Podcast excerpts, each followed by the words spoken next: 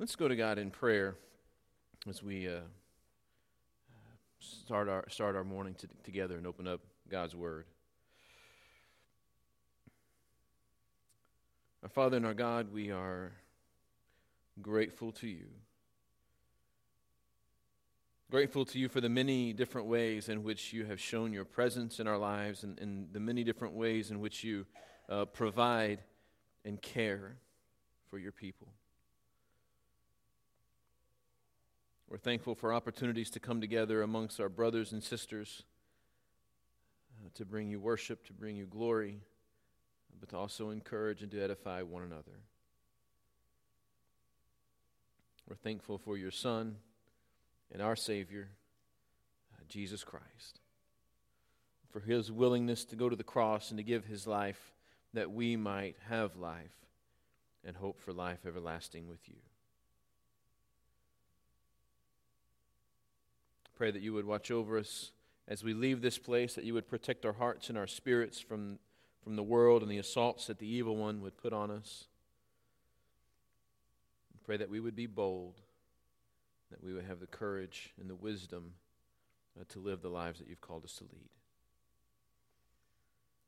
And in these next moments, Father, as we open up your word, as, as we strive to learn more about who you are and who you have called us to be as your people,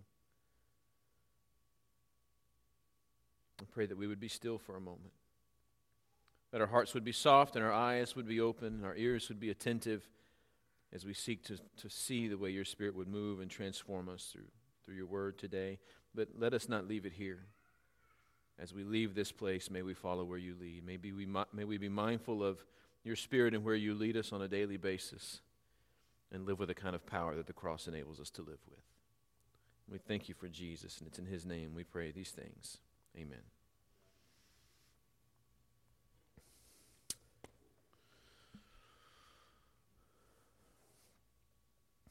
Um, Blake, would you bring? Could you bring me the clicker? Should have brought it before. Uh, we are in uh, the third uh, series of lessons here called "I Believe," um, and if you haven't been with us for the first two, uh, they are on the website, they're on YouTube. Thank you, sir. Uh, week one was I Believe in God. Uh, week number two was I Believe in Jesus.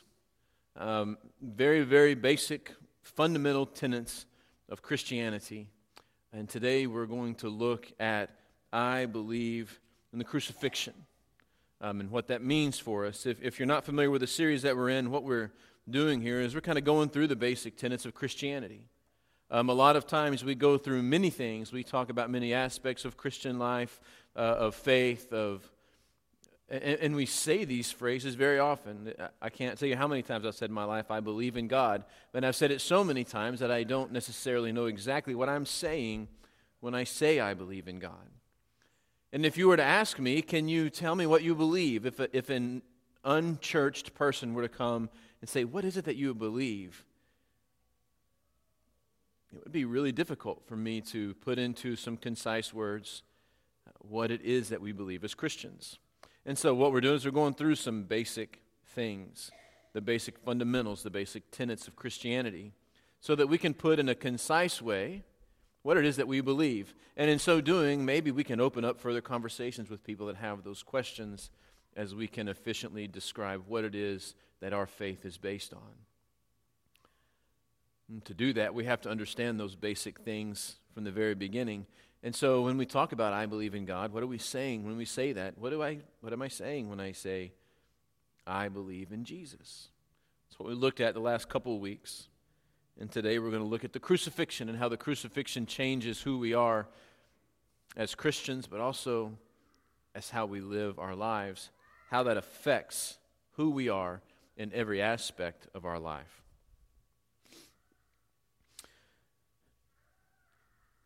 It's hard when you think about Jesus, the Son of God, uh, becoming man. It's hard to imagine Jesus suffering because I picture Jesus frequently as um, a superhero. Right? Like there is something about Jesus' life, about his example, about the things that he did and the choices that he made that are unattainable when it comes to my ability to follow and to imitate. We've even had uh, camps and things about, you know, Jesus is my superhero. And, and in one camp we had, we had Jesus across, you know, the front of the shirt, and the S in the middle of Jesus was the Superman logo. Um, it's not that we really thought Jesus was Superman, but what we do acknowledge is that Jesus is a hero, and sometimes we lose out on the fact that Jesus was human when we picture him as Superman. He wasn't Superman. He wasn't a superhero. He wasn't superhuman. He was divine, but he was also completely human. It's one of the things that we see in the crucifixion that he endured death just like you and I do.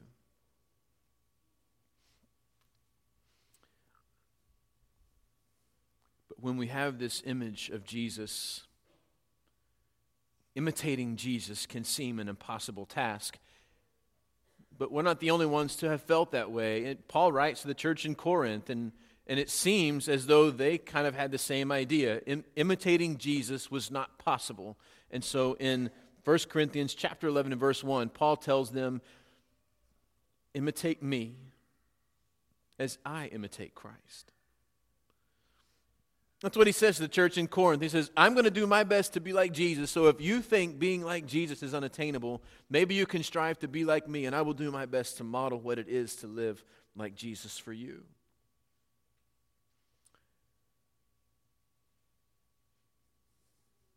understanding what the crucifixion is, what Jesus went through. When we say, I believe in the crucifixion, one of the things we are truly saying is that I believe that Jesus was human and that his death, his human death, meant something. Of course, his human death, we don't really know the, the vastness of its meaning until Sunday when the resurrection occurs. But the death of Jesus has a profound impact on who we are as Christians. So some of the things that we are including when we talk about I believe in the crucifixion and this the first one is this is that Jesus suffered at the hands of Pontius Pilate. Um, that this was actually a fact. You can look through all kinds of stories, archaeological stories. Um, there are news articles from sources like the Washington Post.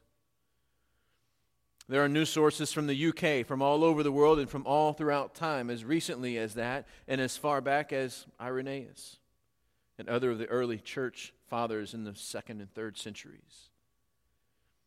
You can see them in, in cultures like Rome and Greece, not just in our own heritage. And they acknowledge that Pilate was a real person, a real ruler, a real man with real power, who in very real ways put Jesus on trial. Article, article in the Washington Post from about three years ago says they believe they found the place of Jesus' trial, where Pontius Pilate held Jesus and where the crowds gathered and yelled, Crucify him. So there's this acknowledgement that this was a historical fact. But the suffering that Jesus endured by the hands of Pilate bring to us this very real sense of the very human nature of our Savior, Jesus. Uh, let's read Mark chapter 15. Um, a little lengthy, but bear with me because we're going to read about 20 verses here of the Gospel of Mark. But it is one of the defining moments of, of our faith. Week after week after week, we gather on the first day of the week. And while there are many things that we do here that are very, very important, there is very little that trumps the importance of what we do when we edify one another as we gather around this table and commemorate the sacrifice of our Savior the sacrifice that he gave with his life on the cross of Calvary. So, in a very real sense, the crucifixion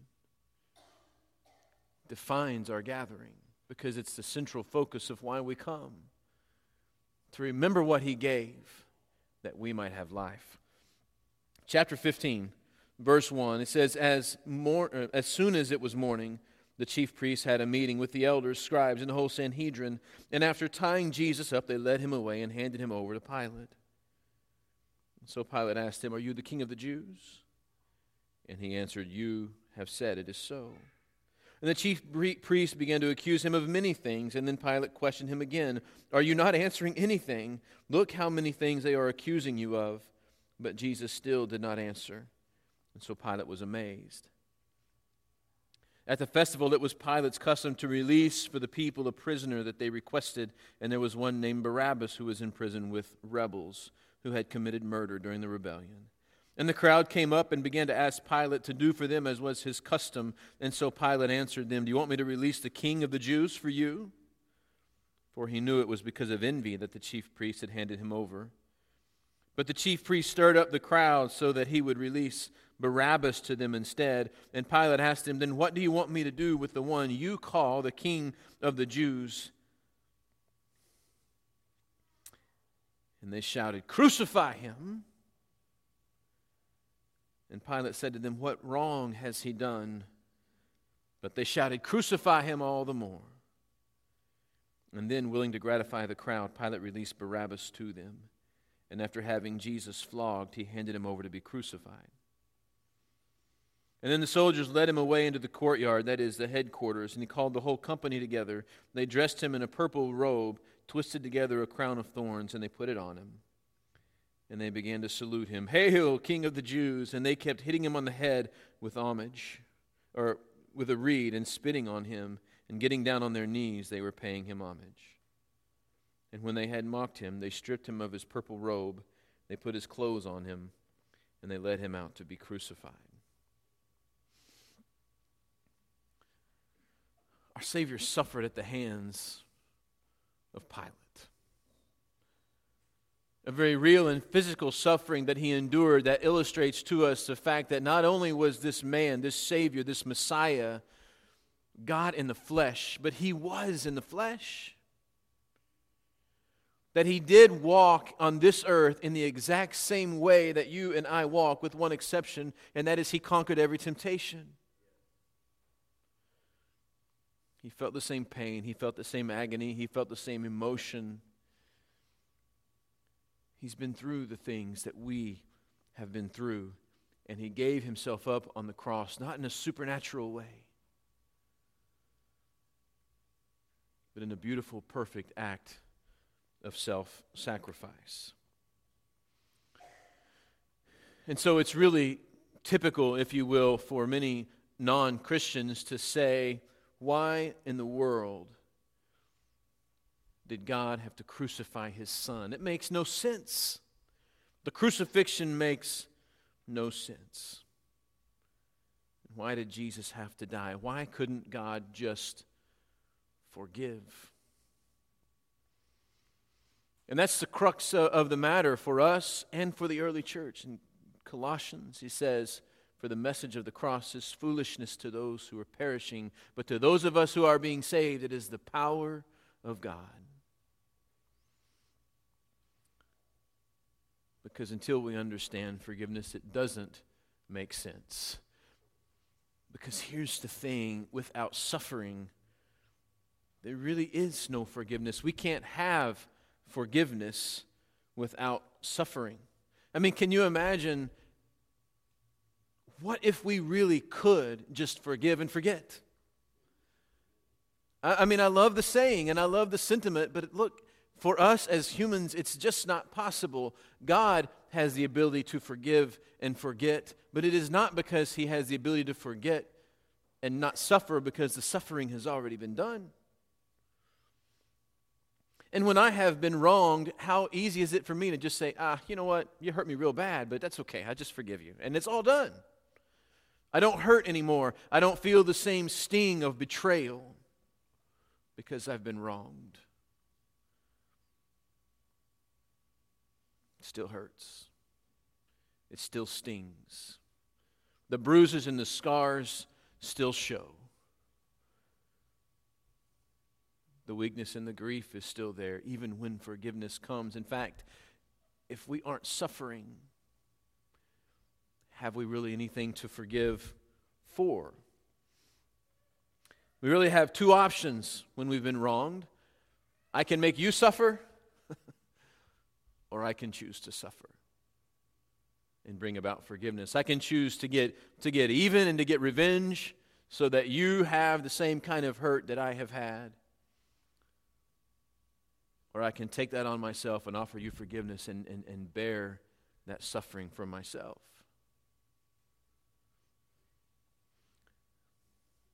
Jesus bore this the cross, the suffering, the, the agony that he went through so that you and I wouldn't have to go through that same kind of thing when it comes to our relationship with God.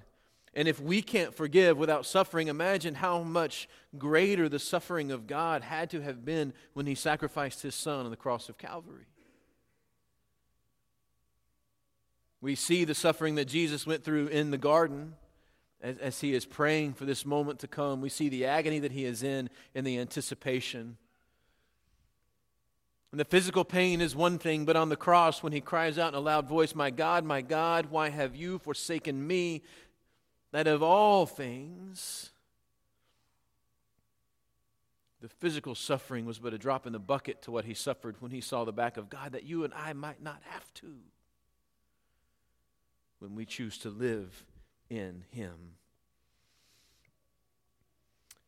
In the crucifixion, we see God forgiving us. And forgiveness is only possible through the avenue of suffering. And on the cross, God's love satisfied his, his, his own justice through suffering, through bearing the penalty for sin. There is never forgiveness without suffering. And in Jesus, it came through nails, it came through thorns, it came through sweat, it came through blood, it came through tears. Forgiveness brings suffering. I, Isaiah describes prophetically the role the suffering servant would play. That is Jesus, the Messiah. And this is 700 years before Jesus would come to this earth. He says in Isaiah 53, verses 4 and 5 Yet he himself bore our sickness and he carried our pains but we, in turn, regarded him stricken, struck down by God, and afflicted. But he was pierced because of our transgressions, crushed because of our iniquities. The punishment for our peace was on him, and we are healed by his wounds. We are healed by his wounds. See, the mission of the suffering servant was completed on the cross of Calvary. That Jesus came to do many things on this earth. He came to fulfill Scripture, He came to fulfill prophecy, He came to preach and teach and reach the lost, He came to heal the lame, the blind, the sick, He came to raise the dead. But of all things He came to do, this was the culminating factor of the mission of God, of Jesus, our Savior and our Redeemer, is to make the walk to the cross. And to be sacrificed as the perfect lamb. To once and for all fulfill the penalty of the sin of the world.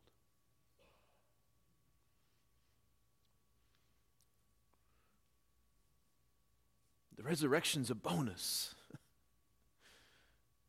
All right, the resurrection is icing on the cake, but it is the death of Jesus, the sacrifice of Jesus that he came for. It's the death of Jesus that brings about the forgiveness of sins. It is through his resurrection that we enjoy that forgiveness forever. But it is through the cross that we receive salvation.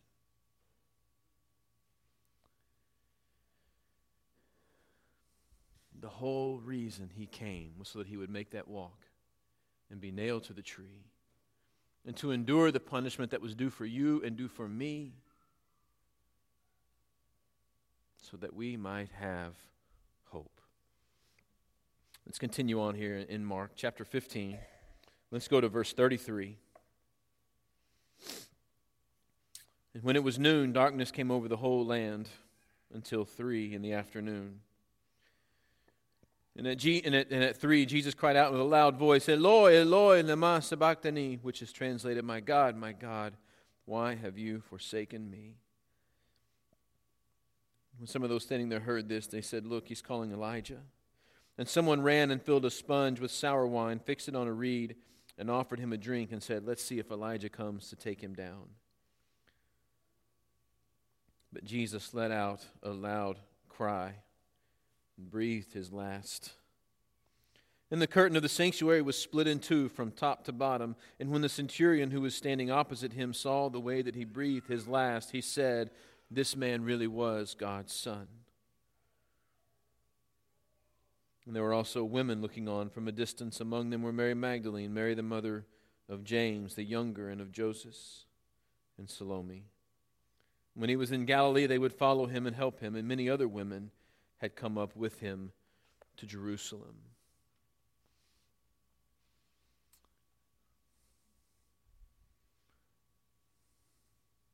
The death of Jesus brings a different kind of power, a different kind of hope, a different kind of peace.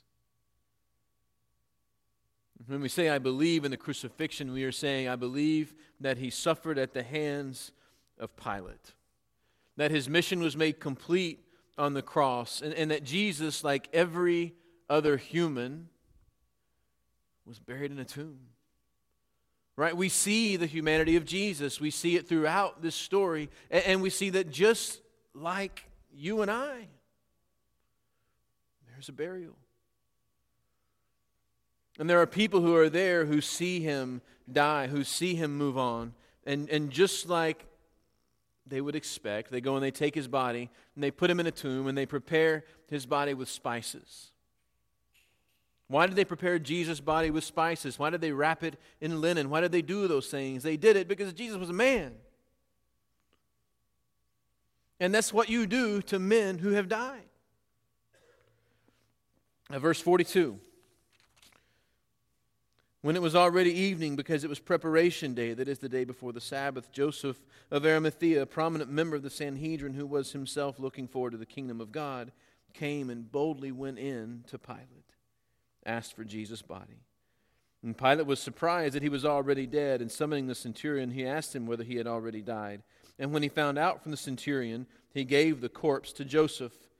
And after he bought some fine linen, he took him down and wrapped him in linen and then he placed him in a tomb cut out of the rock and rolled a stone against the entrance.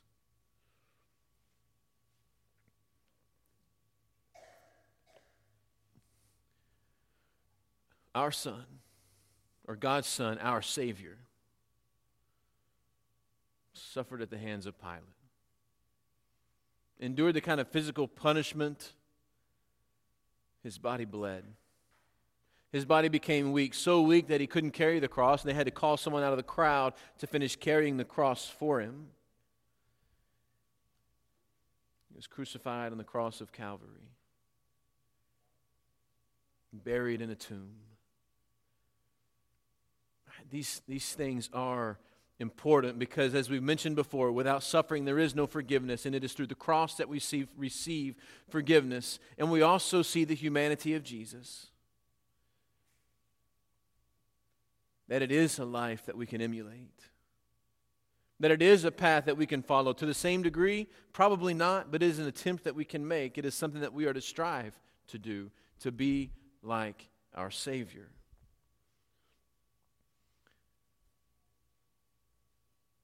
We see how far God is willing to come for His people.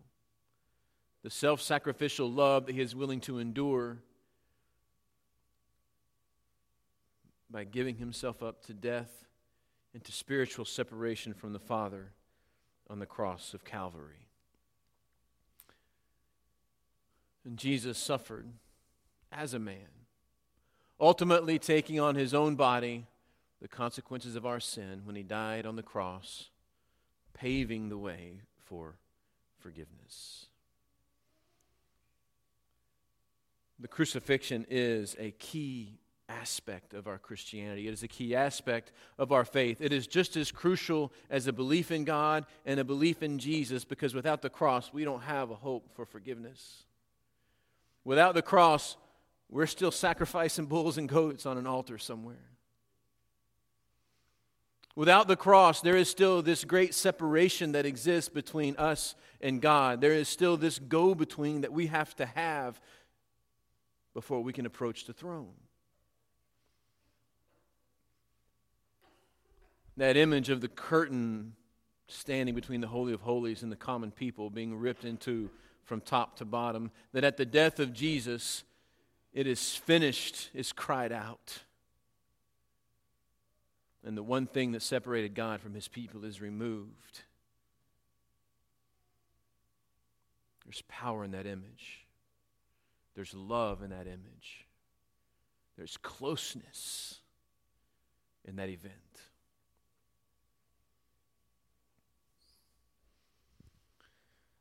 And we see that phrase, tetelestai. It is finished. It comes about in three different places in Scripture. At the end of creation, it's not tetelestai, that's a Greek, and the Old Testament's written in Hebrew, but that phrase, it is done, it is finished when God completes creation. And He looks on creation and He says, It is finished. And in Revelation, the end of the book of Revelation, we see the Holy One look, and as the new Jerusalem is coming, he declares, It is finished, and he claims victory for final, or a final victory over sin and over death as the new heavens and the new Jerusalem are lowered down. And so at the very beginning of creation, we see God saying, It is finished. At the very end, when the new creation comes, we see the Savior saying, It is finished. And here on the cross, before Jesus gives up his last, he says those words Tetelestai. It is finished.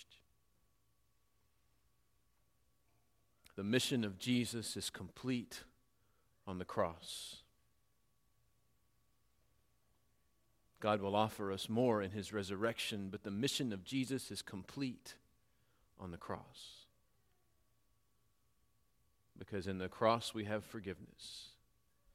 And the suffering servant gave of himself that we might have life.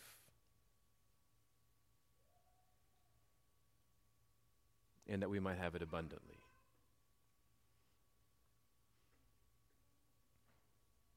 I don't know where you are in your life, where you are in your walk with Jesus. Maybe you've been on a path with God and with Christ for a while, and you need help finding your way back to a path that you know is right. Or maybe you've never begun a relationship with Jesus. Maybe you've never been baptized for the forgiveness of your sins and to receive the gift of the Holy Spirit, that stamp, that seal of God's ownership on your life. If there's any way the church can be of assistance to you this morning, you can make it known at this time as we stand.